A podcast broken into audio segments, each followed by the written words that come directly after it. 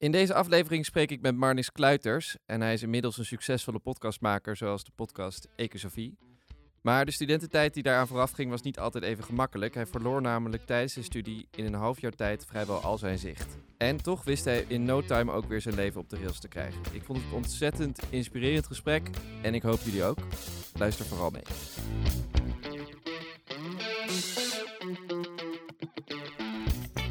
Hi Marnix, wat, uh, wat ontzettend fijn dat je er bent. Ja, dankjewel. Leuk om hier te zijn. Welkom in de keuzekast. Ja, leuk. Een keer aan de andere kant van de microfoon. Ja, precies. Je, je wordt nu gewoon geïnterviewd terwijl jij altijd andere mensen mag interviewen. Ja, vorige week of anderhalve week geleden zat ik ook al in een podcast bij De Nieuwe Wereld over mijn ideeën over duurzaamheid. Maar het ja. blijft toch altijd nog een beetje uh, nerveuzer om aan, de kant van, aan deze kant van de microfoon te zitten dan, weet ik veel. Ik heb uh, denk ik inmiddels 150 interviews zelf gedaan of zo voor verschillende podcasts. Wat grappig dat dat zo anders ervaart. Dat je, ja. als je de vragen zelf moet beantwoorden, dat het ineens heel spannend kan worden. Ja. Hey, we gaan het hebben over jouw uh, nogal bijzondere studententijd. Op dit moment ben je 26, toch? 28. 28 alweer. Dat ja. heb ik uit een hele verkeerde bron dan, dan ja, opgezocht. Misschien van twee jaar geleden. Dat, dat, dat lijkt me dan, als er 26 stond. Hey, 28, dus, je bent al een tijdje afgestudeerd nu? Ja, uh, vier jaar. Uh, um, 2018.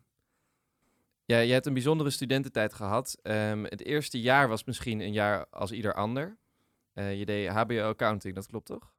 Ja, dat was mijn tweede jaar. En het eerste jaar heb ik economie gedaan aan de universiteit. Toen okay. was ik eigenlijk met name meer bezig met... Ja, ik heb 13 jaar in Utrecht gewoond. Of in Bunnik ben ik opgegroeid vlakbij Utrecht. Uh, daarna vijf jaar in Eindhoven. En op mijn achttiende lekker het huis uit gegaan. Daar zag ik al heel erg lang naar uit. Wat ging je toen doen? Uh, de huis uit? Ging je naar een, een ja, naar Rotterdam. vrienden? Of?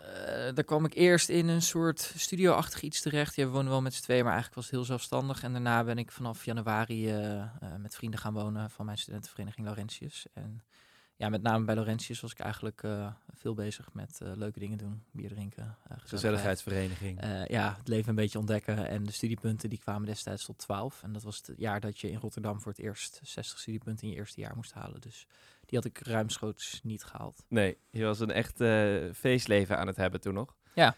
Um, zo ook volgens mij in de, in, in de zomer van 2014 uh, ja, want het tweede jaar ging dat dus wel. Toen ben ik uh, niveau lager op het HBO accountancy gaan doen. De vakken die ik leuk vond in economie.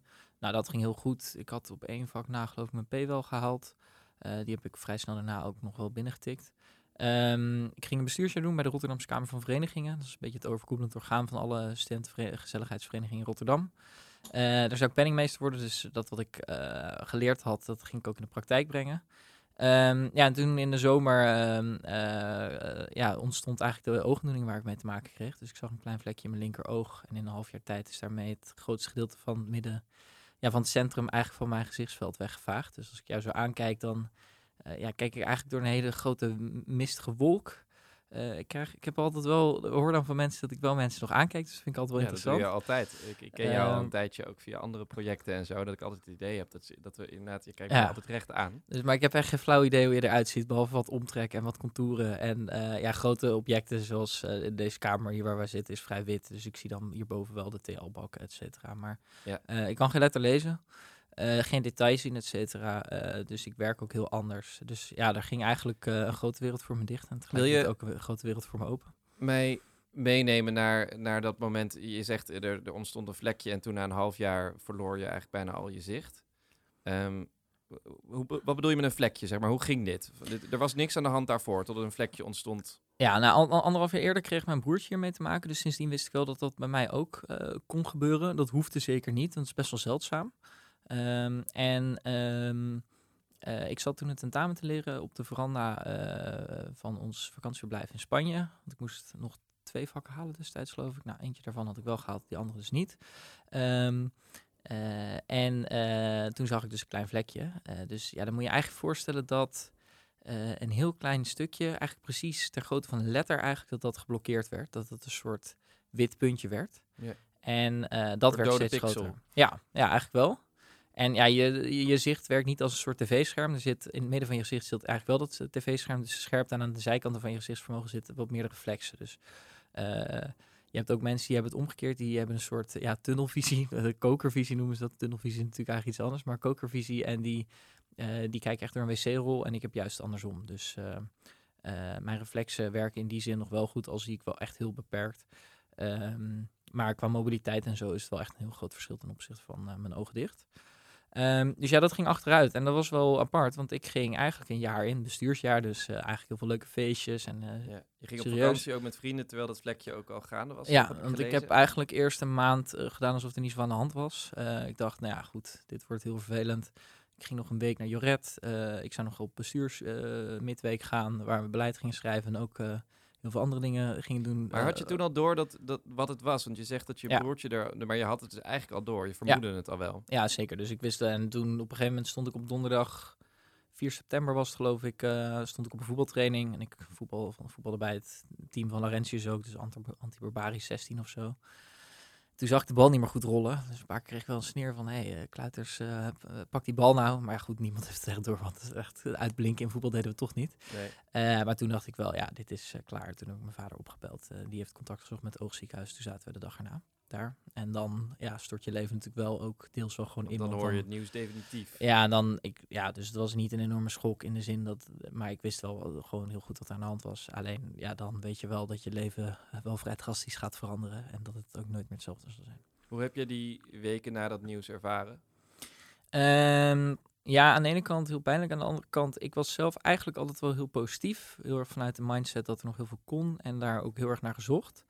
Wat wel heel lastig is natuurlijk dat eh, mensen in je omgeving het ook heftig vinden. Eh, ik had natuurlijk zelf ook met mijn broertje meegemaakt dat dat ehm, heel heftig kon zijn. Dus alleen als je dan zelf krijgt, dan heb je daar invloed op.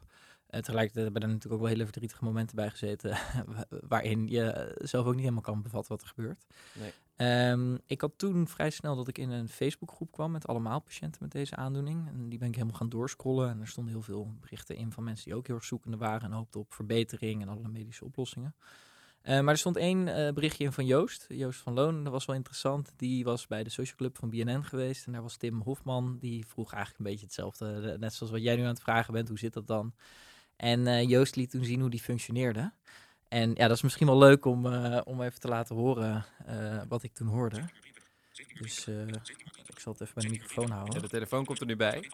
En ehm, dit, dit is wat jij aan mij vroeg. Moet ik je bij het bron even ophalen? En ja, ik kon dat niet verstaan. Ik Dus kan ik het ook dacht- niet verstaan. Ik hoor echt alleen maar een soort van gibberish. Ja. Eh, Ik zal, ik zal hem eens wat langzamer zetten. Dat mensen wel denken van... eh, je wordt niet voor de gek gehouden. Dit is wel te volgen, denk ik, toch?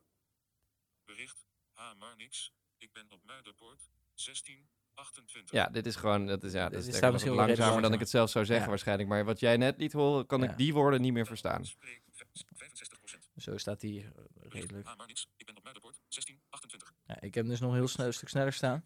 Maar dat was dus wel fascinerend, want hij liet dat horen. En die Tim Hofman die zat er ook een beetje verbluft van, huh? En, en toen zei Joost, ja, ik heb hem eigenlijk speciaal zachter ge- of langzamer gezet voor jou. Ja. Toen dacht ik, ah, die, die moet ik hebben, daar moet ik mee in contact komen. Dus dat hebben we gedaan. Eh, Joost vertelde mij uiteindelijk dat hij voor een bedrijf werkt, dat hij zelfs training, trainingen gaf in dit soort eh, manieren van werken. En ehm, dat was dus wel interessant, ehm, want ehm, eh, hij heeft mij toen in 40 uur eigenlijk meegenomen in ehm, ja, compleet zonder beeldscherm werken. Dus ook op mijn computer eh, maak ik ook gebruik van dit soort software. En ehm, ja, dan moet je dus eh, bedenken dat je de muis niet meer kan gebruiken. De muis is puur visueel. Ja. Dus eh, hij eh, nam me eigenlijk mee in dat je volledig met sneltoetsen je computer kan gebruiken. Dat is voor iedereen overigens veel sneller, ook veel beter voor muisarm, et cetera. Maar ja, ik kan werk eigenlijk beter iedereen doen. zeg. ja, ja, en dan niet per se het scherm uit, maar wel veel meer met sneltoetsen gaan werken. Dus ik heb, ik geloof, eh, dat 2000 sneltoetsen of zo bij elkaar die, die ik wel weet. En ehm, zo ben ik eh, die computer doorgegaan. Dus ik werk volledig zonder muis en ik heb allerlei tooling om dus eh, ja, eigenlijk alle software af te gaan. Maar Marnix, waar, waar komt dit nou toch vandaan? Ik, ik, ik probeer nu ehm, jou goed te begrijpen. Je krijgt dit nieuws en je verliest je zicht. En eigenlijk binnen no time ben je alweer bezig met daar oplossingen voor zoeken. Ja, die rekening heb ik overigens later wel gepresenteerd gekregen.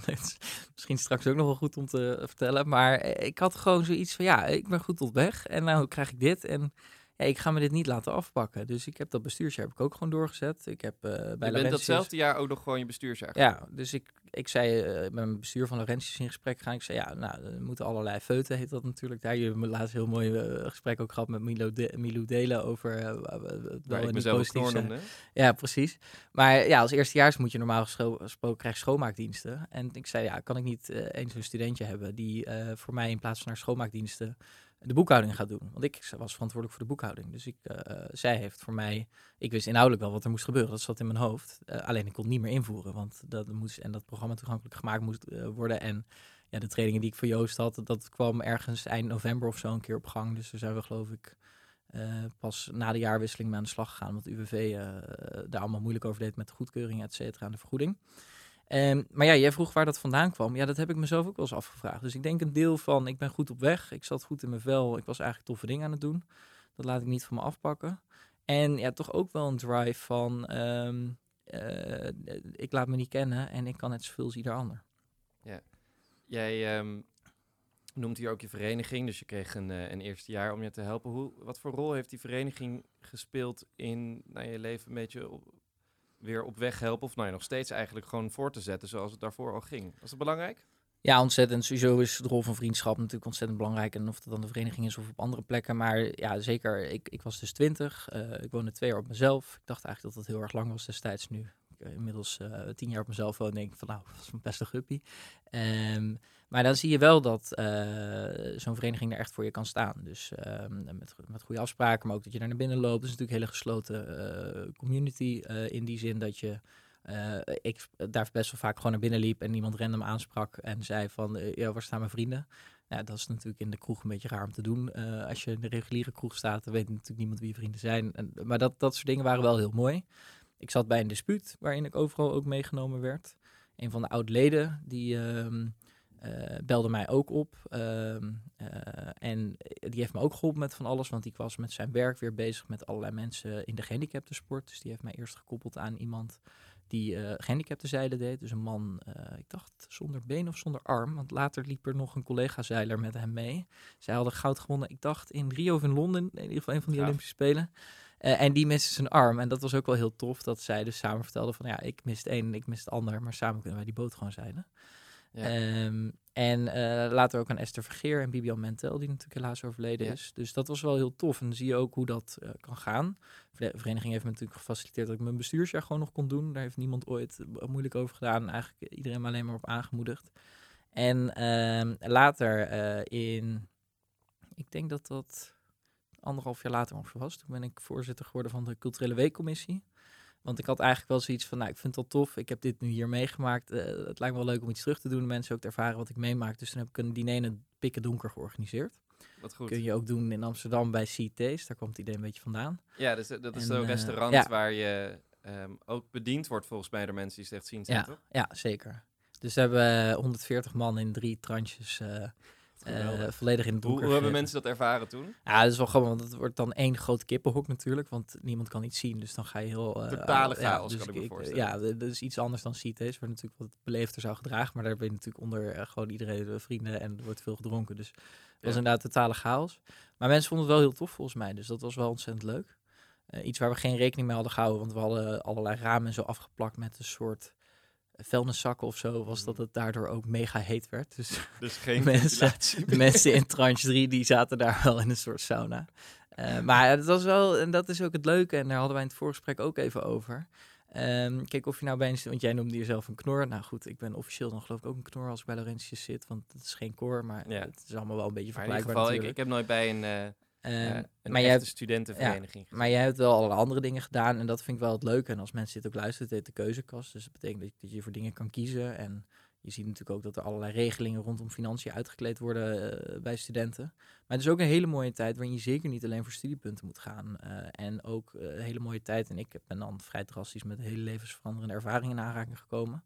Maar ook een tijd waarin je jezelf kan ontdekken. En daarin kan zo'n studentenvereniging je heel erg faciliteren. En dat vond ik wel tof dat ja, zij nooit gedacht hebben van, nou, die heeft een beperking, dat kan niet meer. Maar eigenlijk altijd hebben meegedacht met, wat kan er wel. Ja. Jij hebt echt um, er alles aan gedaan om zoveel mogelijk nog te blijven doen. Jij stuurde mij gisteren een filmpje door waar jij gewoon een berg afskiet. Ja.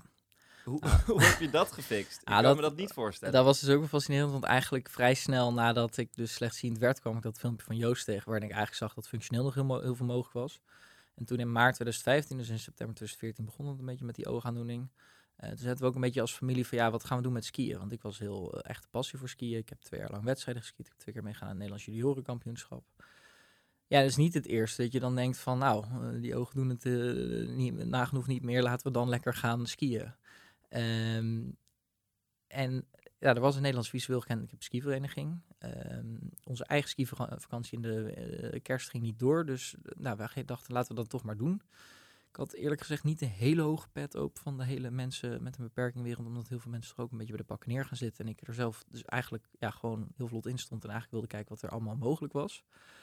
Ehm, maar toen kwamen we daar en dat was eh, allemaal gezinnen. Het was een gezinnenreis met, ik, ik denk wel tien gezinnen of zo, die allemaal iemand hebben met een visuele beperking.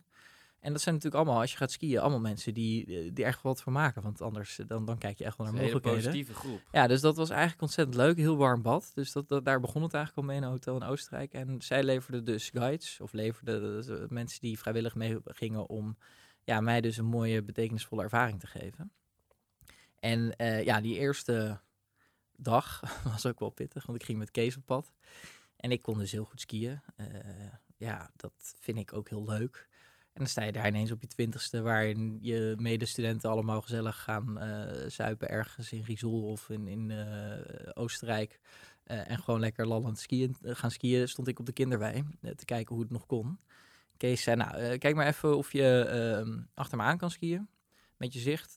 En die skiet weg. Nou, ik was hem binnen een fractie van een seconde al kwijt. Ik denk, oeh, Ja, dat Ik- valt tegen. dit kan nog wel eens een pijnlijke week gaan worden. Nou, dus Kees riep van beneden, "Ehm, wacht even, ik kom weer naar boven. En nou, toen zijn we het andersom gaan doen.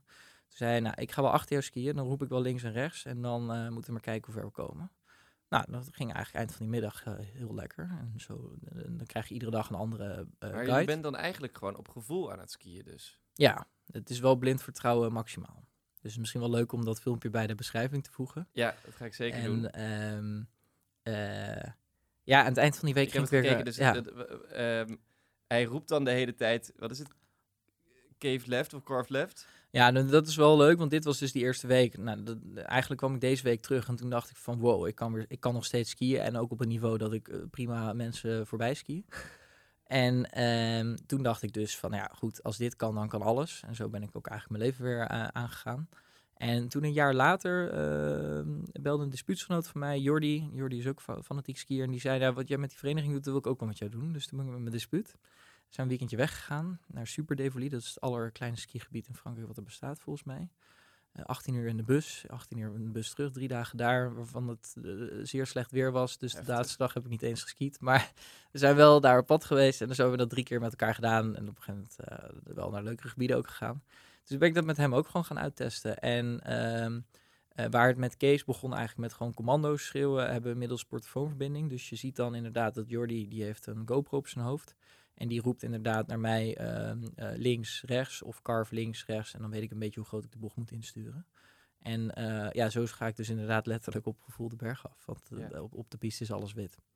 Maar ja, en je geniet dus vooral ook dan van het gevoel dat skiën dan geeft. Dat probeer ik me nu een beetje, een Ja. beetje in te beelden. Ja, zeker. Dus eh, zeker als je. Ik zou ook iedereen eigenlijk, want dat is het leuke. Ik heb dus met heel veel echt goede skiers. Want eh, ja, je kunt niet zomaar eh, blinde begeleider worden zeg maar, op de skipiste. Dan moet je ook wel zelf goed kunnen skiën. Die mensen skiën dus altijd achter mij. Dus ik krijg eigenlijk gewoon altijd privéles. Ja. En ik zou dus ook iedereen aanraden die denkt dat hij wel goed kan skiën. Ga lekker wel nog in de les. Want als je goed leert carven, dan wordt skiën dus echt nog veel vetter.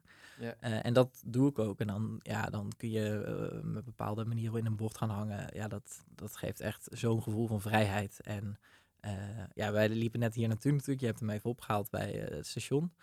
Ehm, ja, dat is voor mij allemaal best wel een, grote hindernisbaan. Dus je moet je ook voorstellen dat ik op zo'n piste, daar ga ik ke- keihard naar beneden. Ja, dat, dat voelt heerlijk. Ja, dat is gewoon thrill-seeking ook bijna. inderdaad. ja. Zeker. Ik, ehm, jij ziet de wereld, nou ja, eigenlijk dus eh, nog maar alleen aan de randen nu. Dat moet ook toch uiteindelijk effect hebben over, op hoe je je andere zintuigen gebruikt.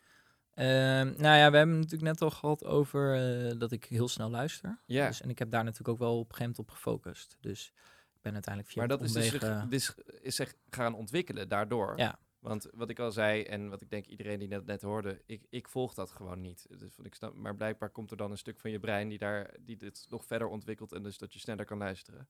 Ja, ik denk het. Ik weet het verder ook niet. Maar kan je Eh, dan ook niet veel sneller boeken lezen? Op Ja, dus dat is ook ideaal, want ik ben natuurlijk podcastmaker geworden. Ik kreeg op een gegeven moment een bepaalde fascinatie voor duurzaamheid. En mijn stem doet het prima. Ik denk dat ik goed kan praten. Eh, ik ben natuurlijk ook een goede gespreksvoerder, omdat ik eh, heel veel heb aan gesprekken voeren met mensen. Dat is natuurlijk een veel groter gedeelte van mijn leven dan heel veel andere mensen dat hebben. Ehm, en eh, ik kan dus heel snel lezen, dus ik kan ook heel goed input verzamelen. Ehm, dat is overigens ook de reden, ik deed destijds accountancy. Nou goed, dan moet je links en rechts overal tegelijkertijd kijken. Toen heb ik wel gekeken van wat kan ik beter gaan doen. Toen ben ik overgestapt op fiscaal recht, want dan hou je nog wel die financiële component. En dan verander je het in wettekst. En wettekst is natuurlijk allemaal heel goed voorleesbaar, want er staan geen mooie afbeeldingen Mhm. en zo in grafieken, maar dat is gewoon allemaal plat. Ehm, om er later weer achter te komen dat ik daar eigenlijk ook geen bal aan vind. Alhoewel ik me nu, want ik heb laatst dus een interview bij de Nieuwe Wereld gedaan waarin ik pleit voor een belasting op de grootte van je voetafdruk. Ja. Eh, dat ligt natuurlijk wel weer heel erg in het eh, kader van fiscaal ook. Ehm, maar dat vind ik wel heel erg leuk. Dus informatie verzamelen eh, en dat voor een breed publiek toegankelijk maken. En ja, daar ook over spreken. Ja, Ehm, want laten we daar nog even op ingaan. Jij bent podcastmaker geworden. Ehm, met heel veel plezier doe je dat volgens mij. En jij bent vooral nu de podcast Ecosofie aan het maken, helemaal zelf. En aan het presenteren. Kan je iets vertellen over wat Ecosofie is? Nou, waar ik eigenlijk bij Ecosfie naar kijk, op een gegeven moment eh, zat ik bij een stage bij een heel groot kantoor. En eh, het was wel heel gaaf, want die gaven mij de kans. Ook eigenlijk net zoals bij Laurentius, net twee jaar nadat ik slechtziend was. Maar ja, ik kwam er toch eigenlijk ook wel achter dat mijn hele carrière-idee heel erg gestoeld was op eh, geld verdienen. En ja, misschien ook wel een hele mooie positie op de, als, in je carrière bereiken. Toen kwam ik er wel achter dat, ook als je ziet dat ik heel erg geholpen werd door zo'n Joost die mij hielp met weer opnieuw kunnen functioneren. Eh, met skiën, dat eh, guides bij die Nederlandse visueel gehandicapte skivereniging vrijwillig gewoon meegaan. Dat Jordi dat voor mij deed. Dat ik wel dacht van, nou, volgens mij moet ik ook dingen gaan teruggeven aan de maatschappij. En moeten we dat niet meer op een learn, earn, return manier doen. Dus eerst heel veel leren, dan heel veel geld verdienen en dan een beetje teruggeven. Maar moet je dat gewoon bij elkaar eh, in balans brengen. Ehm, het goede gaat doen, was je ja. En daar ook uiteindelijk mijn brood mee verdienen. Dus daar ben ik nu steeds meer mee onderweg. Dat, dat ik ook van mijn eigen Xfy-podcast dat kan doen. Eh, ik kwam toen eerst in aanraking met social enterprise. Dus dat is echt eh, ondernemen op basis van een maatschappelijke business case in plaats van een financiële business case. Eh, dus dan los je eigenlijk niet een gat in de markt, maar een gat in de maatschappij op met een bedrijf. Hier ga je even te snel. Eh, nog een keer. Ja, social enter- enterprise, dat is uiteindelijk waar ik ook op afgestudeerd ben, want ik heb mijn studie fiscaal recht destijds wel afgemaakt. En dat zijn eigenlijk ondernemers zoals eh, Tony Chocolonely is een heel mooi voorbeeld, die Ja. niet als missie hebben om superrijk te worden. Mag wel, want ja, als je gewoon ondernemer bent, hoort geld verdienen er ook bij. Maar eigenlijk primair als doel hebben om een maatschappelijk probleem op te lossen. Dus in het geval van Tony Chocolonely is dat ehm, eh, de slavernij eh, uit de cacao-industrie werken, halen. En zo heb je heel veel. Ik heb bijvoorbeeld de mensen van Happy Tosti ook geïnterviewd, die een Tosti-zaak hebben waarin zij specifiek mensen met een arbeidsbeperking aannemen. Ehm, je hebt eh, zonnepanelenbedrijven die daar heel erg op sturen. Eh, eigenlijk van al dat soort dingen. En toen op een gegeven moment bedacht ik van ja, maar dat is niet het enige hoe we de wereld kunnen eh, verbeteren. Dus we hebben ook de CEO's nodig aan de top. De, de mensen zoals Fijke Siebesma, die destijds CEO was bij DSM. We hebben ook de politiek nodig, ook de activisme. En zo kwam ik eigenlijk tot de conclusie van volgens mij moeten we kijken hoe we de economie, de ecologie en de filosofie met elkaar in balans brengen. En nu kom ik er Vandaar de naam Ecosofie. ja, dus het heet ook eh, hoe breng je, of in de tune staat ook hoe breng je economie, ecologie en filosofie in balans. Dat is waar ecosofie over gaat. En nu kom ik steeds meer tot de conclusie dat we volgens mij moeten redeneren van uit het eh, aanbod. Dus wat heeft de ecologie ons te bieden? Dat weten de ecologen. Dan betekent dat er bepaalde schaarste is. Dat kunnen de economen goed bedenken hoe we dat optimaal kunnen verdelen. En uiteindelijk kom je dan uit bij de filosofen of het ook rechtvaardig is. Ja. Wat we nu vaak doen is kijken van wat willen we allemaal? En dan willen we allemaal misschien wel vlees eten en vliegen. Dan gaan we naar de economen. Die moeten dan kijken hoe we dat kunnen regelen. Dan heb je heel veel groei nodig. En dan komen we bij de ecologen die zeggen dan ja, dat past niet. dat zie je nu ook fout gaan met stikstof, et cetera. Eh, dus ik zou zeggen, redeneer andersom. En eh, Barbara Baarsma bijvoorbeeld heeft daar nu ook een boek over uitgebracht. Groeien binnen grenzen. Eh, en zo kijk ik eigenlijk en al dat soort vragen stel ik van kan groeien wel. En dat doe ik dan vanuit een wat, ja, allerlei verschillende onderwerpen. Want eh, duurzaamheid gaat zeker niet alleen over klimaatverandering. En al helemaal niet alleen over CO2-reductie. Hoe zie jij eh, de toekomst nu voor je, Marnix? Wat ga je doen de komende jaren? Ehm, ja, ik zou het dus wel interessant vinden. Dus ik, ik ben net weg bij de werkgever waar ik zat. Ehm, daar, eh, dus ik ga freelance. Ik ga wel daar nog wat klussen doen. Tegelijkertijd wil ik me eigenlijk hoofdzakelijk gaan focussen op ecosofie. Ik heb nu 75 experts geïnterviewd. En eigenlijk de visie die ik daaruit leer, ben ik aan het verwerken tot een lezing. Dus die wil ik ook op verschillende plekken gaan vertellen. Dat is een beetje een verhaal over veerkracht in ecosystemen in mijn persoonlijke leven en ook in de samenleving. Hoe kan je daar iets van eh, Nou, je ziet- van de sluier. eh, Je ziet eigenlijk dat overal dezelfde mechanismen van toepassing zijn. En dat laat zich eigenlijk eh, dat, het dat processen zich afspelen in kantelpunten. Dus iets is eerst heel veerkrachtig en dan begint iets te wankelen. En dat laat zich eigenlijk een beetje lenen aan het voorbeeld van een kikker en een kano. Dus als jij eh, lekker aan het kano varen bent in een mooi helder meer en je ziet iets moois op de bodem glinsteren, dan kun je een beetje over de rand heen kijken. Dus je kijkt nog verder over de rand heen, nog iets verder. Dan op een gegeven moment springt er een kikker op je kano, je maakt een rare zwieper en je kano valt om. Ja, en wat er dan heel vaak gebeurt is dat heel veel mensen boos worden op die kikker. Terwijl ja, jij hebt jij zelf die hele gevaarlijke situatie eh, het ja. creëren. en zo zie je dat ook in ecosystemen gebeuren. Dus een gletsjer die ineens afbrokkelt, daar is een heel lang proces voorbij gegaan aan eh, het smelten. Eh, je ziet dat in, in ehm, jij was zelf ook bij de aflevering met publiek, want dat doe ik steeds voor, eh, tegenwoordig ook steeds Ja. meer met Louise Vet. Die Heel vertelt leuk. dan hoe dat bij biodiversiteitsafname ook zo gaat. Dat op een gegeven moment ecosystemen instorten. We hebben dat natuurlijk gezien eh, met de financiële crisis, dat ineens eh, één bank de hele sector omver eh, trekt. En wat er eigenlijk altijd gebeurt is dan dat op het moment dat het kantelpunt gepasseerd is, dat de verandering zichzelf versnelt. Ehm, maar dat soort processen zie je ook in eh, maatschappelijke verandering. Dus dan zie je vaak ook dat er eerst heel lang ogenschijnlijk niks gebeurt. Eh, dat er geoptimaliseerd wordt vanuit het bestaande. Eh, bijvoorbeeld Dieselgate van Volkswagen was daar een mooi voorbeeld van. Hoe er steeds meer een, een fossiel proces nog steeds ehm, eh, werd geoptimaliseerd. En zelfs uiteindelijk de metingen werden eh, ja, gesjoemeld. Sjoemelsoftware Ja. was natuurlijk wat er speelde. En dan komt dat naar buiten. En nu is Volkswagen eigenlijk een van de grotere partijen op het gebied van elektrisch rijden. En dat heeft eh, Tesla bijvoorbeeld ook heel erg gestimuleerd. En dat komt dus niet door dat schandaal. Want dat schandaal of iets anders, dat komt wel. Ja, Komt gewoon omdat die sector niet meer houdbaar is. je zegt dat je het ook relateert aan eh, kantelpunten in je eigen leven. Hoe werkt dat dan?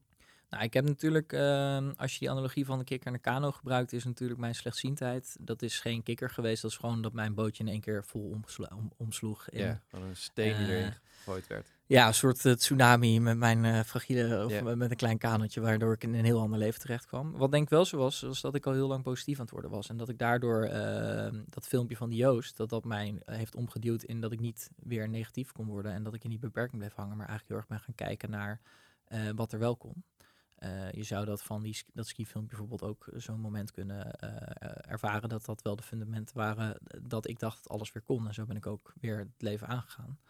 En vervolgens was ik eigenlijk al heel erg bezig met ehm, hoe mensen bezig waren met mij. En eh, dacht ik dat ik naar iets aan het streven was waar ik gelukkig van werd. En dan wordt zo'n stage bijvoorbeeld ook weer een keerpunt. Hoe je heel erg gefaciliteerd wordt in het denken over eh, een betekenisvol leven en eh, eh, streven naar een duurzame samenleving. En ja, een jaar geleden heb ik heel ongelukkig mijn hoofd gestoten.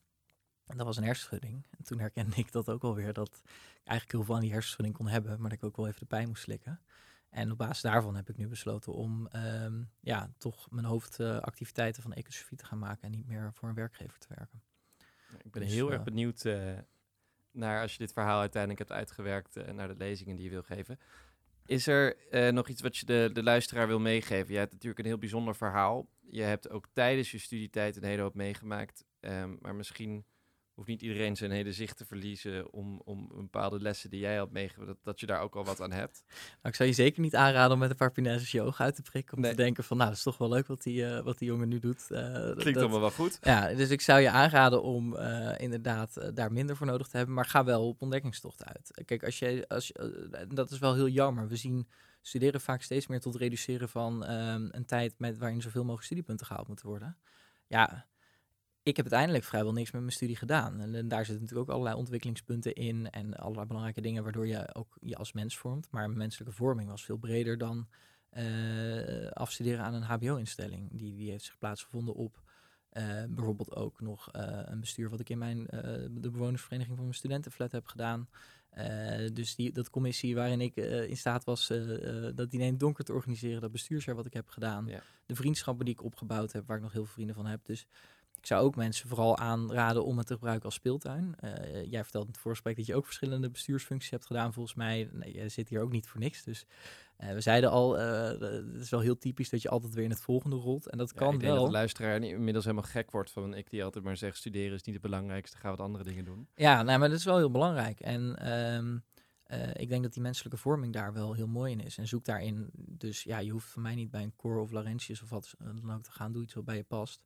Eh, maar ga daar ook gewoon eh, leuke activiteiten organiseren. Want de studentenverenigingen en verenigingen waar je de mogelijkheid toe hebt, dat zijn echt vaak functies die je kan krijgen die veel meer verantwoordelijkheid hebben dan dat jij in je eerste baan gaat krijgen. Dus daar kun je ontzettend veel van leren. En ja, ga vooral ook op je bek, want daar is het ook gewoon een geniale tijd voor. Dankjewel Marnix dat je wou aanschuiven bij de keuzekast. Ja, leuk. Leuk dat ik hier mocht zijn. Toch ook wel even leuk om terug te denken aan die studententijd. Die toch ook wel de mooiste tijd is misschien. Of in ieder geval een hele bijzondere tijd. Die inmiddels alweer vier jaar achter me ligt. Dus vergeet er ook vooral niet van te genieten. Dankjewel.